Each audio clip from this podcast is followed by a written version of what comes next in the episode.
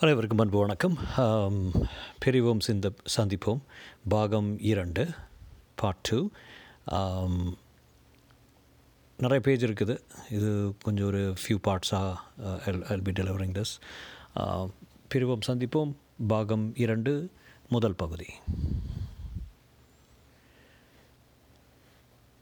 மீனம்பாக்கத்தில் முதல் முறையாக அப்பா கண்ணீர் சிந்துவதை பார்த்தான் ரகு.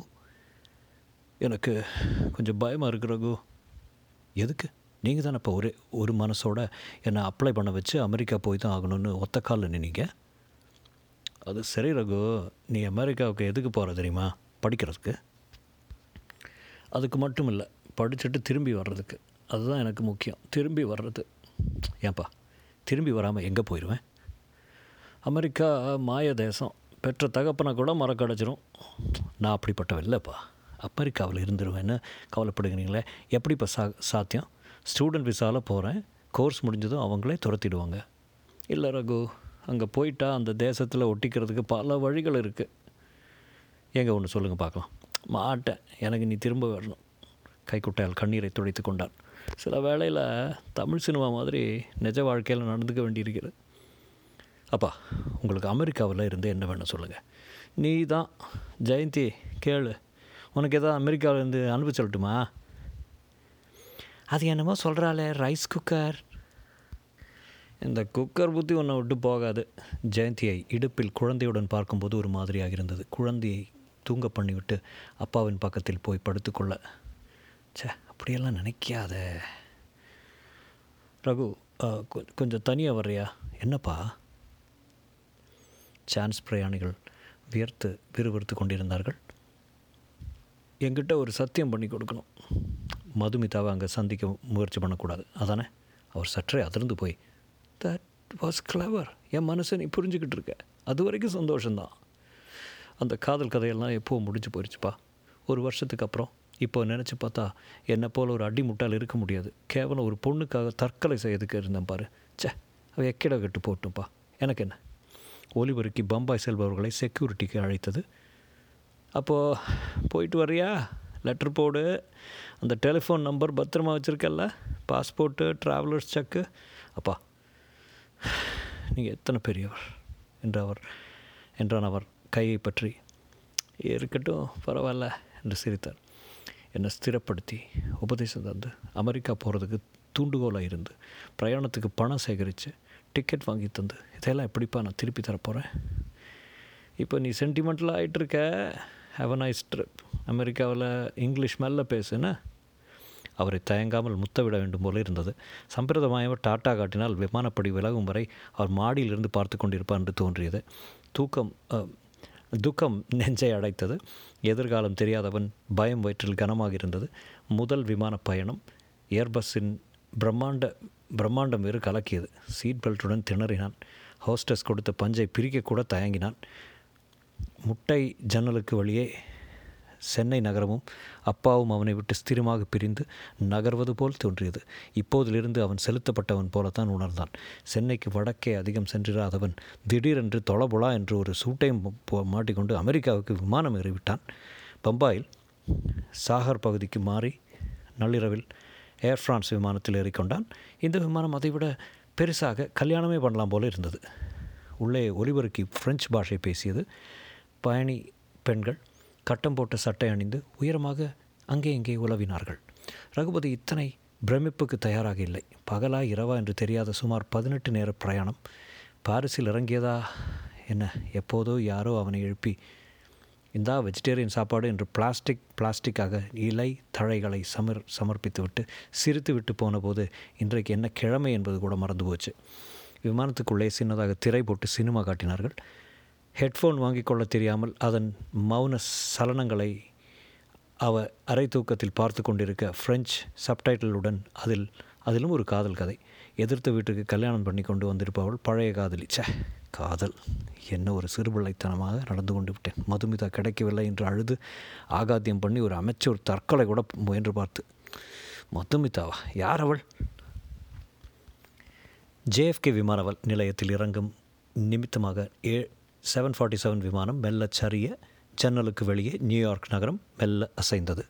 உயரம் குறைய அந்த நெளியும் ஒளி மலைப்பாம்பு கார்வரிசை என்பதும் நட்சத்திர குயில்கள் குவியல்கள் எல்லாம் நகரத்தின் மெகாவாட் மின்சார விழிகள் விழிகள் என்பதும் புலனாயிற்று. விமானம் தரை தொட்டபோது சற்றே சிணுங்கியது.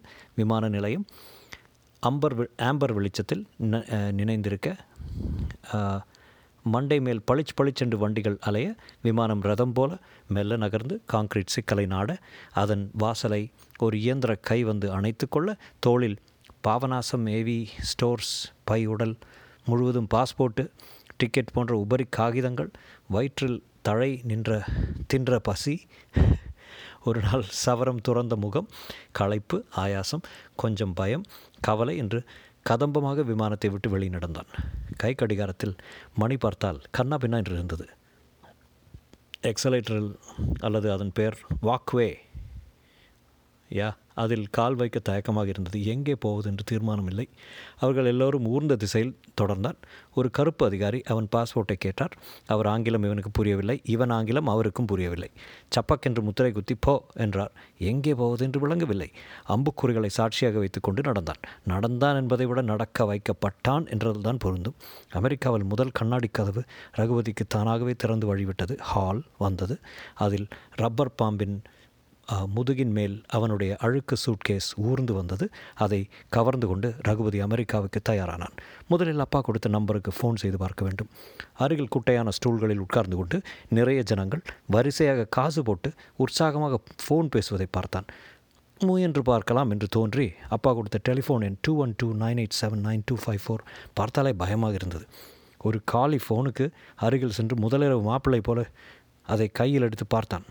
காசு போடும் விதத்தை பற்றி அதன் மூஞ்சியில் ஒரு சரித்திரமே எழுதியிருந்தது. பையிலிருந்து ஏதோ ஒரு காசை போட்டு அந்த எண்களை நம்பிக்கை இல்லாமல் பட்டனில் ஒத்தினான். தயவு செய்து இருபத்தி ஐந்து சென்ட் போடவும்.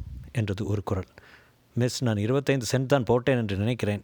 தயவு செய்து இருபத்தைந்து சென்ட் போடவும். என்றது ஒரு குரல். என்னிடம் இருக்கும் நாணயம் இருபத்தைந்து என்று தான் காட்டியதாக ஞா தயவு செய்து இருபத்தைந்து சென்ட் போடவும். என்ற குரல். கொஞ்ச நேரத்தில் மற்றொரு கிளிக் கேட்டு good evening are you trouble என்று மற்றொரு பெண் குரல். இதற்கு முன் ஒரு பெண் இருபத்தைந்து சென்ட் போட சொன்னால் மெல்ல ஆங்கிலம் பேசினான். அது பெண்ணிலை கம்ப்யூட்டர் குரல். நீங்கள் போட்டது பத்து சென்ட். இதோ அதை திருப்பித் தருகிறேன். டெலிஃபோன் அவன் கேட்ட நாணயத்தை துப்பியது. இப்போது இருபத்தைந்து சென்ட் நாணயம் என்று பார்த்து போடுங்கள். தேங்க்ஸ் நீங்களும் கம்ப்யூட்டரா? இல்லை நான் மனித குலம்தான் என்று சிரித்தது மறுமுனை. ரகுபதி கோட்டு பாக்கெட்டுக்குள் தேடி நாணயத்தை தேர்ந்தெடுத்து அதை ஓட்டைக்குள் செலுத்தி மறுபடி அந்த எண்களை ஒத்தி பார்த்தான். கொஞ்ச நேரம் ஒற்றை ஒற்றையாக அடித்த பிறபாடு மறுமுனை அலா? என்றது. My, my name is Raghupati. I'm uh, the son of one Mr. Govindraj of Pavanasam in uh, Tinaveli uh, district of Tamil Nadu, India. Raj மகனா நீ ஏ தமிழில் பேச? எது கஷ்டப்பட்டு எங்கள் ஊர் இங்கிலீஷ் பேசுகிற ரகுபதிக்கு அந்த ஆசாமி பார்க்காமலே பிடித்து போய்விட்டது. சார் ரொம்ப தேங்க்ஸ் சார். உங்கள் ஊர் ரொம்ப குழப்பமாக இருந்தது. வந்த உடனே கம்ப்யூட்டர் அதட்டுது. எங்கே இருக்க? விமான நிலையத்தில். ஜேஃப்கே தானே? அது என்னவோ சார். ஜேஎஃப்கேல தான் வந்திருப்பேன் எந்த டெர்மினலில் அதான் சார். இமிக்ரேஷன்லாம் செக் பண்ணிவிட்டு வெளியே ஒரு ஹாலுக்கு இதை பாருப்பா. இந்த அடையாளம் போதாது. இந்த ஊரில் எல்லாமே பெருசு. ஜேஎஃப்கே விமான நிலையம் ஏகப்பட்ட டெர்மினல் இருக்குது எந்த ஃப்ளைட்டில் வந்த? ஏர் ஃப்ரான்ஸ் சரி அங்கேயே இரு. விலகவே விலகாத. நான் டாக்ஸி பிடிச்சி சாரி தான் சொத்தையே எழுதி வைக்க வேண்டியிருக்கோம் நான் இருக்கிறது அங்கேருந்து நாற்பத்தஞ்சு மைல். இந்த ஃபார்மாலிட்டியெல்லாம் எனக்கு வேண்டாண்ணே நாற்பத்தஞ்சு மைலா? நாற்பத்தஞ்சு மைலுங்கிறது இந்த ஊரில் கூப்பிடு தூரம். அங்கேயே இரு வரேன். ஏதாவது சாப்பிட்டியா? வெஜிடேரியன் மீல்ஸ் கொடுத்தாங்க செத்தனி. வெள்ளாட்டுக்கு வைக்கிற தழைகள்லாம் கொடுத்துருப்பாங்களே? சரி உனக்கு நல்ல தயிர் சாதமாக தயார் பண்ணிட்டு வந்திருக்கேன். காத்துரு வரேன். சரி சார் வச்சுருவா சாரி தான். வச்சுட்டேன்னா நான் உன்னை எப்படி அடையாளம் கண்டுபிடிக்கிறது? நீ இருக்கிறத பக்கத்தில் ஏதாவது ஒரு அடையாளம் காட்டு.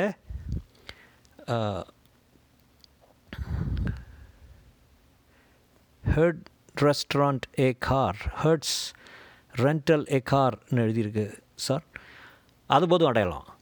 ஹெர்ட்ஸ் ரெண்ட் எ கார் டெஸ்க்குக்கு பதிலாக கண்ணியில் பஞ்சடைச்ச ஒரு இந்திய இளைஞன். வர்றேன். புன்னகையுடன் டெலிஃபோன் வைத்தபோது அமெரிக்கா அவ்வளோ அச்சுறுத்தவில்லை.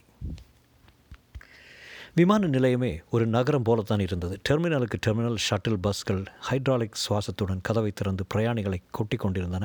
கண்ணாடிக்கு வெளியே கார்கள் கார்களை கார்களால் துரத்தி கொண்டிருக்க இந்த பக்கம் திரும்பினால் நெடுக ஏரோப்ளேன்கள் ஏதோ பொம்மை கடையில் போல் இறைந்திருந்தன. மின்வெளிச்சம் அங்கங்கே வைர ஊசிகள் பொருத்தினார் போல் தாக்கியது. ஓட்டல்களுக்கு அழைப்பு விடும் இலவச டெலிஃபோன்கள் வரிசையாக ஒரு சுவர் புறாவும் காத்திருந்தன. தள்ளு வண்டியில் கோலிக்குண்டு கண் பாப்பாக்கள் பனியனில் ஐ லவ் நியூயார்க் தீப்பிடித்தார் போல் தலைமயிரை வைத்துக்கொண்டு ஊசி முனை கால் காலணிகளில் நடக்கும் வெள்ளைக்காரி தலை முழுவதும் திரிதிரியாக பின்னிக்கொண்டு இரத்த சிவப்பு லிப்ஸ்டிக் அணிந்து கொண்டு ஆண் பிள்ளை கோட்டும் பேண்ட்டும் அணிந்து அணிந்து கொண்டு கொச கொச என்று நாயுடன் நடக்கும் நீக்ரோ பெண்மணி. உலகத்தில் உள்ள அத்தனை கலரிலும் ஜனங்கள். ரகுபதி தன் சூட்கேஸை அணைத்து கொண்டு சற்று நேரம் உட்கார்ந்தான். கதகதப்பாகத்தான் இருந்தது. வெளியே குளிரும் போல் இருந்தது. வெகு தூரத்தில் பல மாடி கட்டிடம் ஒன்றில் கார்கள் மாளிகை சாமான் போல் அடுக்கி வைக்கப்பட்டிருந்ததாக தெரிந்தது. கீழ்வானம் நகரத்தால் ஒளி பெற்றிருக்க நிலா அபத்தமான உயரத்தில் தொங்கிக் கொண்டிருந்தது. நீ தானேப்பா ரகுபதியே திரும்பினான். பார்த்த உடனே கண்டுபிடிச்சிட்டேன் அம்போன்னு உட்காந்துட்ருக்கியே எப்படி சௌக்கியம்லாம்? இந்தியாவில் மாதம் மும்மாறி மழை பெய்துட்டு இருக்குமே. இந்திரா காந்தி சுகமாக இருக்காளா? எம்ஜிஆர் சௌக்கியமா? ரகுபதி எழுந்து நின்றான். இவருக்கு சுமார் நாற்பதுக்கு அருகில் இருக்கும் போல் இருந்தது. தலை சற்று வழுக்கையாக இருந்தாலும் இருக்கிற முடியை புசு புசுவாக்கி சமாளித்திருந்தார். கழுத்து வரை மறைக்கும் பனியனின் பனியன் போட்டிருந்தார். அதில் இடி என்ற ஆங்கிலத்தில் எழுத்துக்கள் எழுதியிருந்தன. ஜீன்ஸ் அணிந்து கொண்டு ஓட்டக்காரனின் ஷூக்கள் அணிந்திருக்கார் என் பேர் மோகன்ரா. உங்கள் அப்பா கூட ஒர்க் பண்ணியிருக்கேன். எப்படி இருக்கார் கோவிந்தராஜ்? நல்லா இருக்கார் சார் உங்களுக்கு தான் ரொம்ப சிரமம். அமெரிக்காவில் காரை ஓட்டிகிட்டு வர்றது சிரமமாக இருந்தால் என்ன? அதுக்காக சும்மா வார்த்தைகளை வீண் செய்யாத. சீக்கிரம் வா. தகாத இடத்துல பார்க் பார்க் பண்ணிட்டு வந்திருக்கேன். பார்க்கிங் லாட் போகணும்னா அரை மணி நேரம் ஆகும். வேகமாக வா என்று அவன் பெட்டியை பற்றி கொண்டு விரைவாக நடந்தார். ரகுபதி அவருக்கு பின் ஏறக்குறை ஓட வேண்டியிருந்தது. அவருடைய கார் நீளமாக இருந்தது. நாலு பக்கங்களையும் விளை விளக்கு பளிச்சிட்டு கொண்டிருக்க அதன் பின் சீட்டில் அவன் பெட்டியை வீசி வீசிவிட்டு கதவை திறந்து உட்கார வைத்து ஸ்டியரிங் கழுத்தில் இருக்கும் சாவியை திருகினதும் பாட்டு கேட்டது. உடனே புறப்பட்டு நல்ல வேலை போலீஸ்காரன் பார்க்கல. டோ பண்ணிட்டு போயிருப்பான். அங்கே நிறுத்தக்கூடாது. பெல்ட் போட்டுக்கோ. கொஞ்சம் வேகமாக போக வேண்டியிருக்கும். ரகுபதி இப்போதே மீட்டர் அறுபது காட்டுவதை பார்த்தான். எங்கே அட்மிஷன் கிடச்சிருக்கு உனக்கு? நியூயார்க் யூனிவர்சிட்டியில் sir graduate school of business administration business அட்மினிஸ்ட்ரேஷனா டீசாக்க அசிஸ்டன்சி கிடச்சிதா? இல்லை சார் இன்னும் கிடைக்கல. கொடுக்குறதா சொல்லியிருக்காங்க. ரொம்ப கஷ்டம்ப்பா ரொம்ப காசாகும். டெக்ஸாஸ் பக்கம் கொஞ்சம் டியூஷன் ஃபீ குறைச்சலாக இருக்குமே. இங்கே கூட அதிகம் இல்லை சார் அசிஸ்டன்ட்ஷிப் கிடைக்கிறதுக்கு நல்ல சான்ஸ் இருக்குதுன்னு எழுதியிருக்காங்க. கேம்பஸில் வேலை செய்கிறதாகவும் இருக்கேன். தட்டு தொடப்பியா? தொடச்ச போச்சு. என்ன பார்க்குற இதுதான் நியூயார்க்கு கார்லேருந்து குனிந்து பார்த்தாலும் மாடி கட்டட உச்சி தெரியவில்லை. பிரமிப்பாக இருக்கலாம். நியான்கள் நடனமிட சதுர சதுரமாக ஆயிரம் விளக்குகள் கருநீல வானத்தை ஈட்டி குத்திய காங்கிரீட் ஸ்தம்பங்கள் ஆறு வரிசையில் கார்கள் பம்பருடன் பம்பர் ஒட்டிக்கொண்டு எல்லாமே அறுபது மைல் வாக வேகத்தில். நர்வஸாக இருக்குது சார். முதல்ல இந்த வலப்பக்க பக்கத்து டிரைவிங்கே ஒரு மாதிரி இருக்கு. அப்புறம் இத்தனை வேகம். இங்கே தான் இந்தியாவை விட கார் ஓட்டுறது சுலபம். சட்டுன்னு ஏதாவது டயர் பஸ்ட் ஆகிட்டா இன்ஸ்டன்ட் சர்க்கம் பயப்படாத. டயரெல்லாம் நல்லா தான் வச்சுருக்கோம் எங்கே இருக்கும் school? Church and Thames street அப்படின்னு போட்டிருக்கு. தெரியுமா உங்களுக்கு? விசாரிச்சுக்கலாம். நியூயார்க்குள்ளே தான் இருக்கும். என்னத்தை படிக்க போகிறியோ ஏன் சார்? இந்த நகரத்தில் பொல்லாத விஷயங்கள் ரொம்ப ஜாஸ்திப்பா? இதை பாரு நிற்கிறா பாரு. ரோட்டோரத்தில் தனியாக சிகரெட் பிடித்து கொண்டு ஒரு பெண் பளிச்சென்று நின்று கொண்டிருந்தாள். ஹுக்கரு அப்படின்னா நியூயார்க் வந்த முதல் நாளே தெரிஞ்சுக்க வேணா நீங்கள் எங்கே சார் தங்கியிருக்கீங்க? ஸ்டாட்டன் ஐலண்ட் தாண்டி போகணும். கோவிந்தராஜ் மகன் பிஸ்னஸ் அட்மின் படிக்க போகிறியா வெரி குட் வெரி குட் நானும் உங்கள் அப்பாவை போல் அந்த ப்ராஜெக்டில் வந்து சேர்ந்தவன் தான். அங்கேயே இருந்திருந்தேன்னா இந்நேரம் ஜூனியர் இன்ஜினியர் ஆகியிருப்பேனா எத்தனை சம்பளம்? எழுநூறா? என்று சரி சிரித்தார். இந்த டெலிஃபோனுக்கே எனக்கு சில மாதங்களில் எழுநூறு டாலர் ஆகும். பளிர் பளிர் என்று பச்சை விளக்கள் கண் சிமிட்டும் வாயில் அடைந்தது போல் காரை வேகம் குறைத்து நிறுத்தினார் மோகன்ராம். பாலத்துக்குள்ளே நுழையிறதுக்கு முன்னாடி கப்பம் கட்டணும். ஒன்றே கால் டாலரு. நியூயார்க் நகரம் ரொம்ப பாப்பர் எல்லாத்துக்கும் காசு பிடுங்குவாங்க. எனக்கு தினம் வந்தாகணும். டோக்கன் வாங்கி வச்சுட்டேன். மெஷின் வாயில் போட. தடுப்பு தானாக விலக பிரம்மாண்டமான பாலத்துக்குள் நுழைந்தது. வெரசோனா பிரிட்ஜு உலகத்திலே மிக நீளமான சஸ்பென்ஷன் பிரிட்ஜு நாலாயிரத்தி இருநூற்றி அறுபது அடி. எக்ஸ்பிரஸ்வே த்ரூவே பார்க்வே என்று என்னென்னவோ எழுத்துக்களை எல்லாம் புரியாமல் வியந்து பார்த்தான். கொஞ்ச நாளெல்லாம் எல்லாம் பழகிடும். நீயே கார் ஓட்டலாம். நம்ம ஊர் மாமிங்கெல்லாம் ஓட்டுறாங்க. நம்ம ஊருக்காரங்க நிறைய பேர் இருக்காங்களா சார்? நிறைய குஜராத் குஜராத்திக்காரங்க சர்தார் தான் ஜாஸ்தி. தமிழங்க இருக்காங்க. எப்பவும் போல் மூணு தமிழ் சங்கம் அமைச்சிட்டு பிள்ளையார் கோவில் பாரதி சேஷகோபாலம் கச்சேரி வீடியோவில் பாக்யராஜ் படம்னு பார்த்துக்கிட்டு சௌக்கியமாக சண்டை போட்டுக்கிட்டு இருக்காங்க. ஏன் உனக்கு யாராவது தெரியுமா? ஒருத்தியை மட்டும் தெரியும் என்று மனசுக்குள் சொல்லிக்கொண்டான் தெரியாதுங்க. அவருடைய வீடு மிக அமைதியான சுற்றுப்புறத்தில் தனிப்பட்டிருந்தது. பிளாட் பிளாட்ஃபாரத்தில் பாதி ஏற்றி காரை நிறுத்தி அவன் பெட்டியை பற்றி கொண்டு இடக்கையில் சாவி போட்டு திறந்து உள்ளே செல்வதற்குள் நியூயார்க் குளிர் கொஞ்சம் உரைத்தது உள்ளே போனது மறுபடி சூடாகிவிட உட்காருப்பா ஸ்காட்ச் எதாவது சாப்பிட்றியா? இல்லை நேராக தயிர் சாதம் வந்தானா? இல்லை சார் சரி சார் எதுக்கு இல்லை? எதுக்கு சரி சாதமே சாப்பிட்றேன் சார் குட் ஆனால் கூடிய சீக்கிரம் அமெரிக்காவில் மாமிசம் சாப்பிட பழகிக்க. வெஜிடேரியனுக்கு இது நரகம். பீட்சா பீட்சான்னு மூணு வேளையும் சாப்பிட்டா பைத்தியம் பிடிச்சிரும். வீட்டுக்குள் நுழைந்ததுமே சமையல் அறை தெரிந்தது. அங்கிருந்து விலகினார் போல் ஒரு பெரிய ஹால் இருந்தது. பேஸ்மெண்ட்டுக்கு போகும் படிகள் தெரிந்தன. மேல் பாகத்தில் பெட்ரூம் கெஸ்ட் ரூம் என்று தனித்தனியாக இருந்தது. வீடு முழுவதும் கார்பெட் போட்டிருந்தது. டெலிவிஷன் பெருசாக இருந்தது. முதல்ல அவனுக்கு தயிர் சாதம். என்ன பார்க்குற? வீடு ரொம்ப பெருசாக இருக்குது சார். ஒரு ஆளுக்கு கொஞ்சம் அதிகம்தான். நீ டார்மெட்ரிக்கு போகிற வரை இங்கேயே தங்கலாம். நீங்கள் தனியாக இருக்கீங்களா சார்? ஆமாப்பா. ஒரு வருஷமாக தனியாக தான் இருக்கேன். என்றார். கொஞ்ச நேரம் மௌனமாக இருந்தார். ரகுபதிக்கு அதற்கு மேல் கேட்பது அநாகரிகமாகப்பட்டது. குட் லெட்ஸ் ஹேவ் தயிர் சாதம் அண்ட் ஊர்காய் மேசை மேல் பீன்கான் தட்டு வைத்து நிறைவே தயிர் சாதம் வைத்தார். ரகுபதி மிகவும் ரசித்து சாப்பிட்டான். யூ லைக் இட் என்றார். டிவைன் சார் ஃப்ரிட்ஜில் ஒரு ஃபோட்டோ ஃபோட்டோவில் இரண்டு குழந்தைகள் சிரித்து கொண்டிருந்தன. செல்வம் அண்ட் நீனா? என் செல்ல கண்ணுங்க. ஊருக்கு போயிருக்காங்களா சார் எல்லா அவள் அம்மா கூட இருக்காங்க. வீக்கெண்ட் மட்டும்தான் வருவாங்க. ஒரு நிமிஷம் அவர் கண்களில் லேசாக நீர் திரையிடுவது போல் தோன்றியது. சட்டென்று சிரித்து I'm glad you call me ரொம்ப தனியாக இருந்து போர் அடித்து போயிடுச்சு. இந்த வீடு எனக்கு ரொம்ப பெருசு. அது தனியாக இருக்கிறவனுக்கு நீ எத்தனை நாள் வேணும்னாலும் இருக்கலாம். Sure you don't want Scotch என்று தனக்கு அரை கிளாஸ் ஊற்றிக்கொண்டு அதில் ஐஸ் கட்டி போட்டு கலக்கி கொண்டார். அப்பாடா இப்போ தான் உன் கண்ணில் ஒரு ஜோதி கிளம்புது. சொல்லு உங்கள் அப்பா எப்படி இருக்காரு? ரொம்ப நல்லவராச்சே. இந்தியாவில் எப்படி சமாளிக்கிறாரு? அப்புறம் இந்தியா எப்படி இருக்கு? என்ன மாதிரி ஆளுங்கள்லாம் திரும்பி வரலாம் என்ன மாதிரி ஆளுங்கள்லாம் திரும்பி வரலாமா? எம்பிஏ படித்தது என்ன செய்கிறத உத்தேசம். திரும்ப போயிட வேண்டியது தான் சார் சரி தான் அங்கே இதுக்கேற்ற வேலை கிடைக்குமாப்பா? இங்கேயே இருந்துரு. This is a land of opportunities பணம் கேளிக்கை. எங்கள் அப்பா ஸ்ட்ரிக்டாக சொல்லியிருக்கார் சார் முடிஞ்ச கையோடு திரும்பி வரணும்னு. திரும்பி போக மாட்டேடா. இங்கே ரெண்டு வருஷம் இருந்துட்டு திரும்பி போக மாட்டேன். இப்போ என் கேஸே எடுத்துக்கோ. ஒவ்வொரு வருஷமும் திரும்பி போகணுன்னு பன்னிரெண்டு வருஷமாக இருக்கேன். இன்னும் போகலையே. இந்த தேசம் ஒரு போதைப் பொருள். பழக்கமாயிருச்சுன்னா விடுறது கஷ்டம். திடுதுப்புன்னு நட்ட நடு ராத்திரியில் சில்லியாக டிவி ப்ரோக்ராம் பார்த்துக்கிட்டு இருக்கிற போது தோணும். பேசாமல் முத்தரநல்லூர் திரும்பி போயிடலாமே. காவேரியில் குளிக்கலாம். சம்பாதிச்சது போகும்.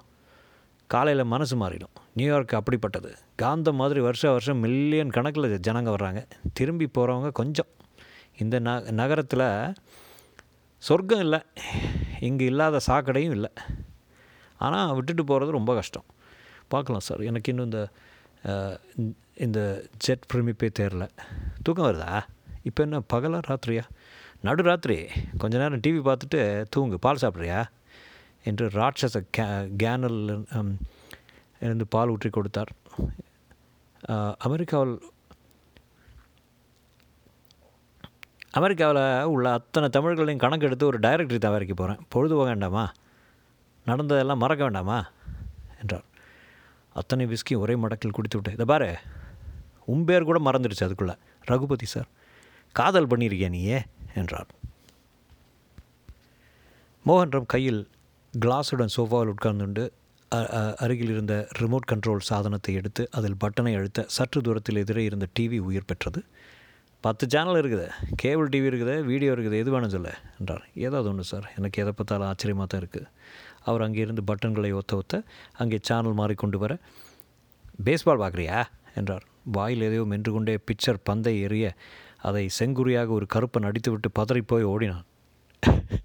நாற்பதாயிரம் ஜனங்கள் ஆவ ஆரவாரம் செய்ய கோச் அல்லது மேனேஜர் அவரும் மென்று கொண்டு எச்சிலை துப்பிவிட்டு மென்று கொண்டே வந்து பந்து போடுவரை நாடி ரகசியம் பேசினார்.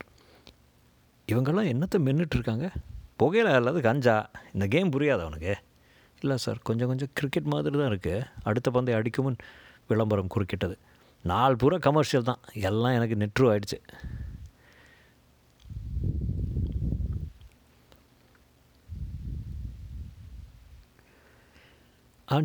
ஆங் ஆங்க்ரி பர்கர் கிங் என்று சேர்ந்து பாடினார். நான் கேட்டது பதில் சொல்லலை நீங்கள் என்ன கேட்டீங்க?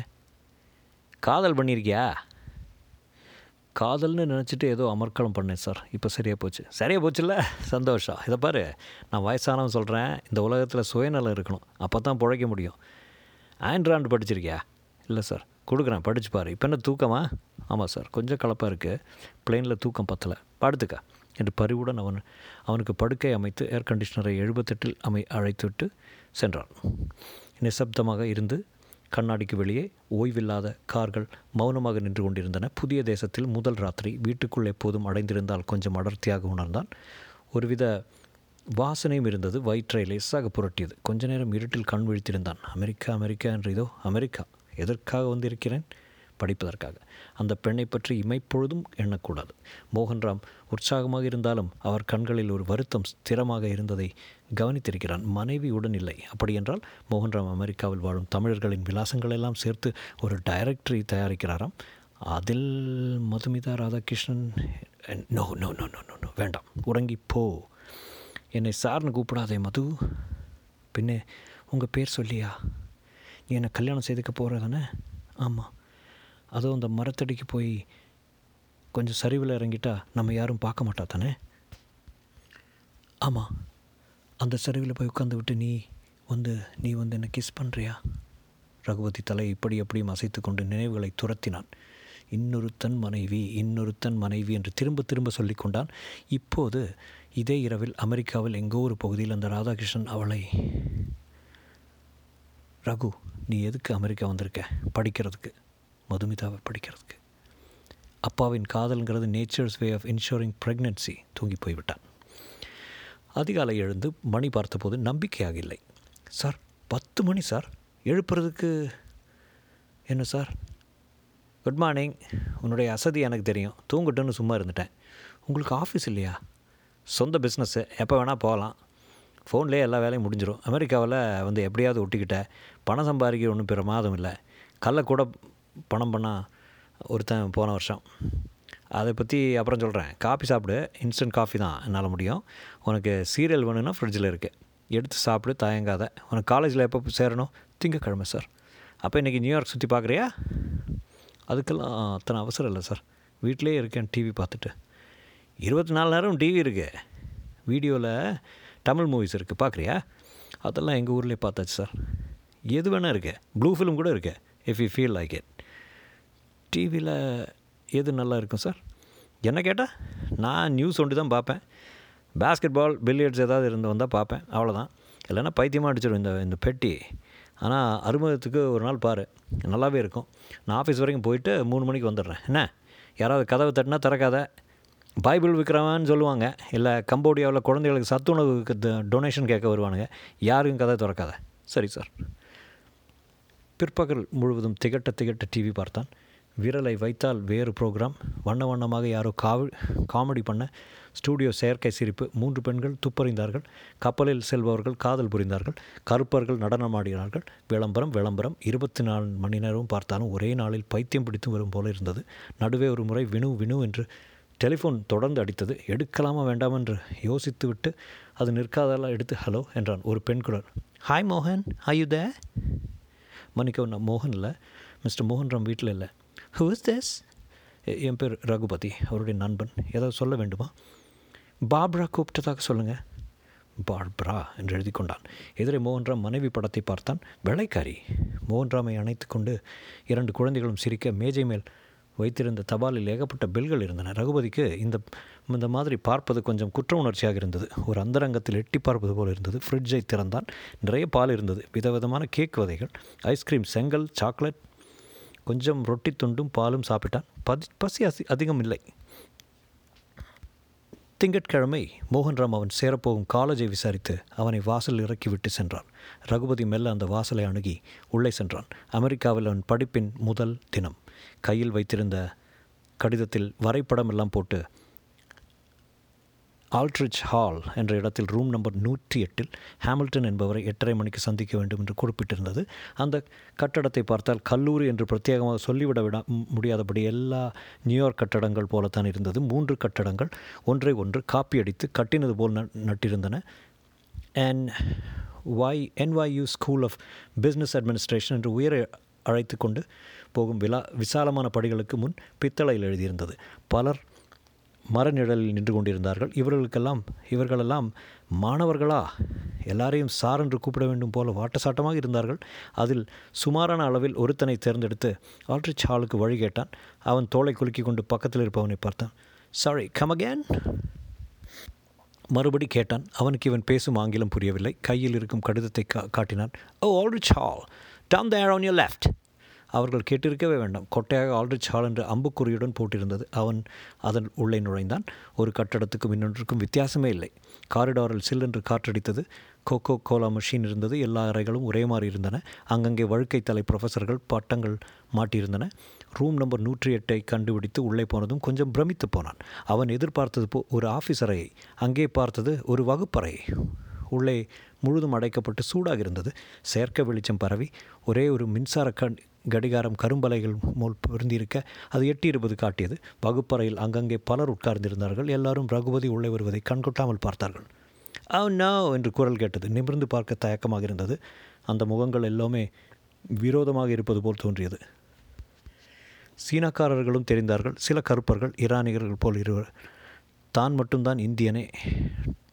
டெஸ்குக்குள் அரைவட்டத்தில் இருந்தன. லேசாக சரிவிருக்க தனித்தனியாக சுழலும் நாற்காலிகள் இருந்தன. கரும்பலகைக்கு அருகில் நீண்ட சதுர மேஜை இருந்தது. அதில் ஒரு பெண் நின்று கொண்டு சில காகிதங்களை அடுக்கி கொண்டிருந்தால் ரகுபதியை பார்த்தாள். வா என்று அவனை சமிக்ஞை செய்தால் ரகுபதி அவள் அருகில் சென்று தன் கடிதத்தை கொடுத்தான். ரகு பேட்டி என்று அவன் பெயரை வாசித்து தன் குறிப்பு புத் புத்தகத்தில் எழுதி கொண்டாள். அவனிடம் அவள் வேகமாக பேசிய அமெரிக்க ஆங்கிலம் புரியவில்லை. கையில் ஒரு பட்டியலை தந்தாள். மார்பில் அவன் பெயர் எழுதிய நீண்ட சதுர பிளாஸ்டிக்கை பொருத்தினால் பத்தொன்பது டாலர் தொண்ணூற்று சென்ட்டுக்கு சப்ளை கிட் ஒன்று பட்டியலையிட்டு ரிப்போர்ட் பேப்பர் உரைகள் பைண்டர்கள் ஸ்க்ராட்ச் பேட் என்று என்னென்னவோ வாங்க வேண்டியதன் அவசியத்தை உணர்த்தியது. You give me the money please Raghumathi இன்னும் தன் ட்ராவலர்ஸ் செக்குகள் மாற்றிக்கொள்ளவில்லை. I can give you a in travellers cheques for twenty dollars என்றால் சற்று கேலியாக. Okay you change and give it me no problem what to I do now wait for Professor Hamilton இடம் தேடினாள் தேடினான் அந்த முகங்கள் மறுபடி அவனை கூர்ந்து பார்த்தன. எல்லாம் புதிய முகங்கள் விரோத முத முகங்கள். அவன் வந்து சேர்ந்ததே வெறுப்பது போல பார்க்கும் முகங்கள்.